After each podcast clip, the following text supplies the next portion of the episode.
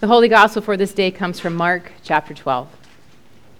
As Jesus taught, he said, Beware of the scribes who like to walk around in long robes, and to be greeted with respect in the marketplaces, and to have the best seats at the synagogues and places of honor at banquets.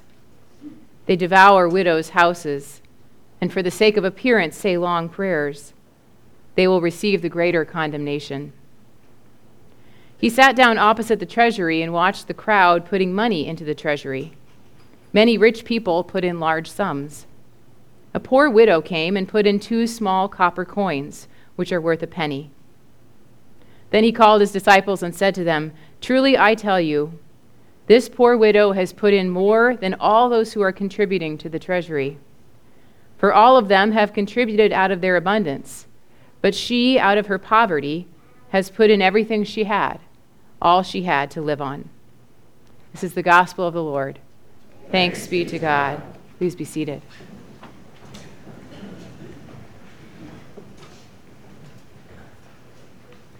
Dear friends in Christ, grace and peace to you from God our Creator and from our Lord and Savior Jesus Christ. Amen. I wonder what happened to that widow, the one in the treasury, after she left empty handed having given away the last two coins that she had. Where did she go? We get two stories about widows today, actually. The first from the Old Testament and the other from the New Testament. They have some similarities and some differences. In both cases, the widows are at the edge of economic despair, hanging on by a thread. And that would not have been unusual, as women really had no way to support themselves.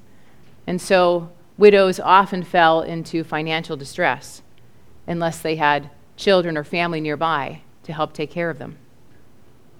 It's no accident that in the Old Testament, widows are named as one of the people who are to be cared for.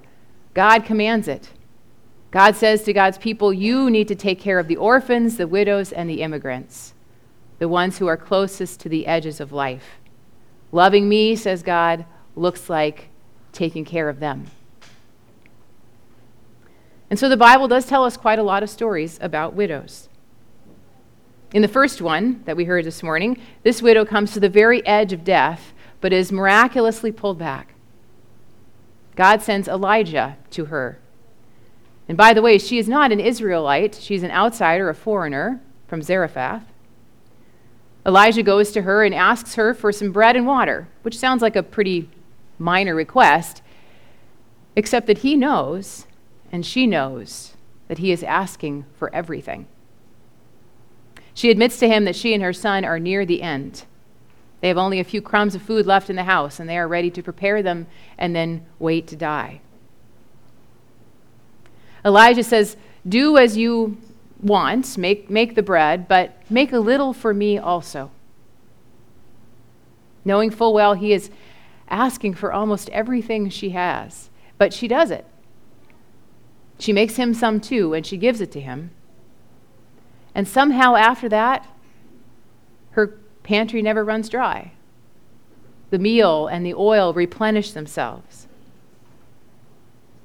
This story seems to say to us that God provides, even under impossible circumstances, God provides, and we can trust that generosity for life. So it's easy to think that must be the lesson of the second story, too starts out in such a similar way another widow who's also at the edge of financial ruin. The setting is a little different. Jesus has been in the temple teaching. It's a busy place full of people, activity of worship and learning and sacrifice. Jesus begins by looking around carefully and cautioning his listeners, the disciples, about the people in power the ones he sees who throw around their power like a weapon, who demand the best seats in every way, and ask for respect they have not earned. Jesus sees them, he sees what they're doing. He sees that they are performing in public as if they are faithful, but privately they are devouring the poor, dismantling the safety nets, and protecting their own gain at all costs. Jesus sees them. But then he sees someone else. He sees a widow. Among the pompous worshippers and the wealthy donors and the hustle and bustle of temple life, Jesus watches this woman cross the room and open her hand. In it are two small copper coins. The story says they're worth a penny, maybe a dollar to you and I. How does Jesus know that they are the last two coins she has? Does she hold on to them for a little longer than everybody else? Does she mumble a prayer, a mixture of hope and fear, before she lets them slide off her palm into the treasury box? Does she stand there for a little bit longer than everybody else, simply to absorb the impact of what she has just done?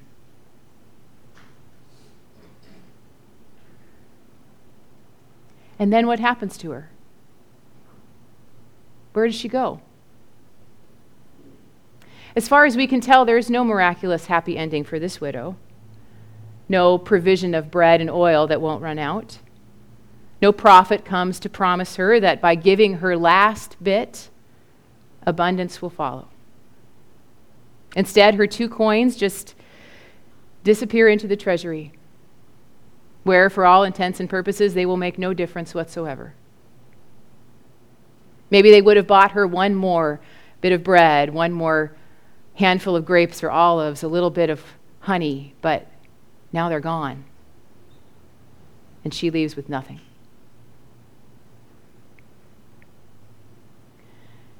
Have you ever felt like that?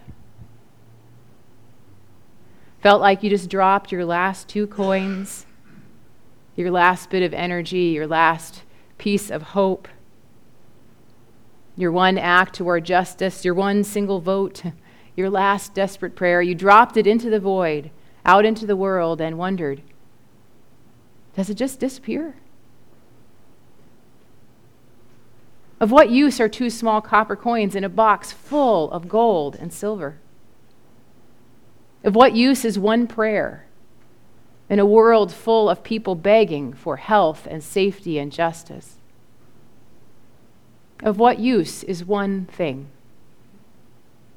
Writing one letter, giving to one good cause, marching in one protest. Of what use is one good thing in a world that feels swamped by chaos and greed and violence and fear? What happens to the widow when she leaves empty handed? Or maybe we should ask, what happens to us when we do? Now, if we only read the Old Testament story today, maybe this is the part where we would say, well, hang on. Do the one good thing. Make that one sacrifice. Believe in the impossible because you never know what happens. You never know what's coming after you let go.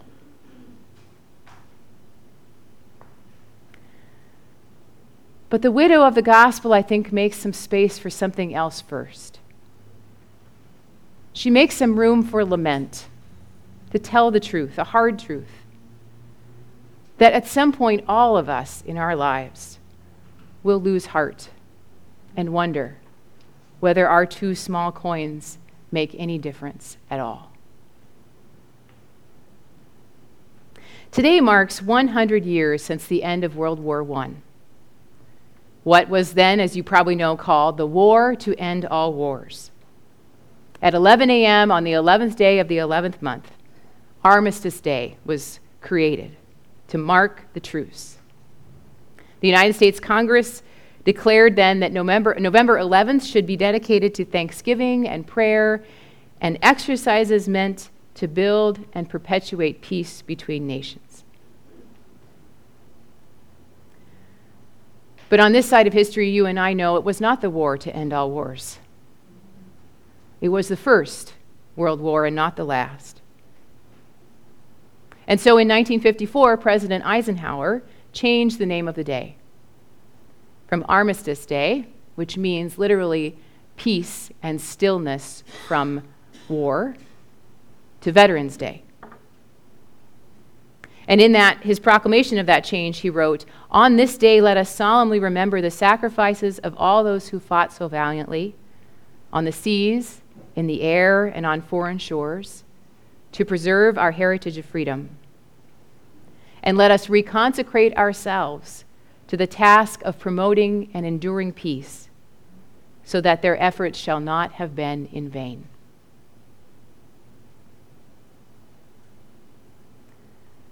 Those are beautifully inspiring words. And yet, when we look around the world, we know that an enduring peace has not lasted, that there are still many places of violence and war, too many places where men and women go to serve and don't come back. And when they do, they often struggle to reconnect with the lives and families and homes they left behind. Many of them, like the widow, gave everything they had. We ask a lot of our veterans. And we must also ask ourselves whether we provide the care they need when they come home.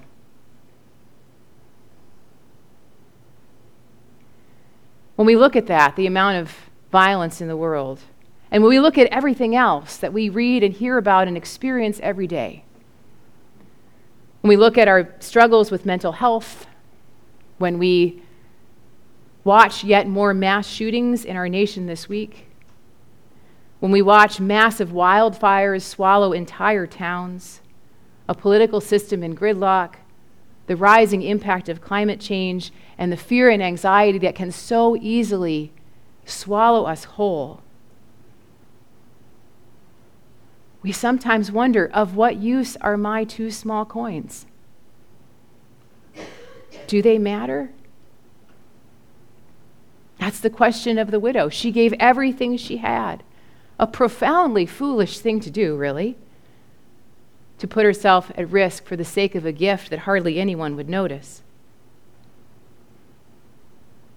I wonder if that's why the gospel doesn't tell us what happens to her after she leaves, doesn't tie up her story with a nice, neat bow. It leaves us space to acknowledge that much of the time we live with the same question Does any of it make a difference? So you work hard on something, an issue, a project, something that matters a great deal to you. You give your time and energy and hope, and then nothing happens. Two small coins in a box. Or you try and fix a relationship that has so many cracks in it, it's barely holding together, but no matter what anybody does, nothing gets any better. Two small coins in a box. Or you sit with your loved one through doctor's appointments and treatment cycles, and you pray and try experimental medicines and test results until finally someone comes to you and says, I'm sorry, there's nothing more we can do. Two small coins in a box. You grade more papers. You change yet another diaper. You spend twice as much time in traffic every day as you used to. You study for the next test. And sometimes at 3 a.m., you wonder does anybody even notice? What if it's just all two small coins in a box? But hang on for a second. Does anybody even notice? Maybe there is a miracle in the second widow's story after all because somebody does notice her. Somebody does see her. In fact, somebody is looking so intently for her that he notices everything her clenched hand, her silent prayer, her open palm, her willingness to let those two small copper coins slide off into a box, into the void. Jesus sees her. And not just by accident, he sees her because he's looking for her. He's looking for her.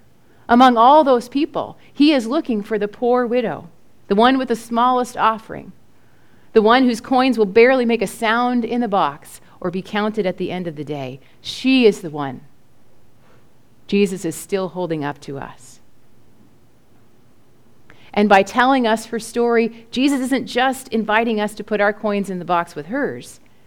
He's turning everything we've got our eyes, our hearts, our minds, our whole selves toward her, toward the small things, the unimportant acts, that foolishly insignificant kindness that barely registers on the world's attention scale.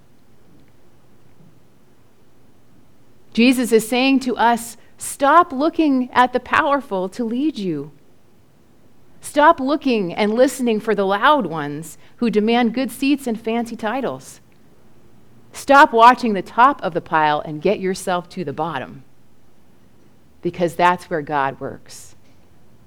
That's where the real wealth is. Those are the coins that matter the small ones, the foolish ones, the ones people say aren't worth anything and won't change anything. Those are the ones God is looking for. And those are the ones we need to be looking for. If you want to find God in this world, says Jesus, then follow the widow.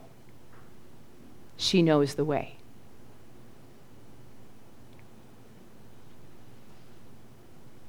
I hate to think of anybody leaving a space of worship without a blessing. So, there is a Franciscan blessing which I imagine we could say to this woman as she leaves the temple and goes out into the world.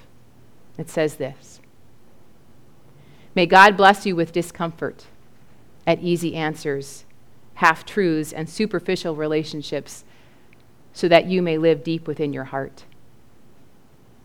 May God bless you with anger at injustice, oppression, and exploitation of people so that you may work for freedom and justice and peace. May God bless you with tears to shed for those who suffer pain, rejection, hunger, and war, so that you may, may reach out your hand in comfort to turn their pain into joy. And may God bless you with foolishness.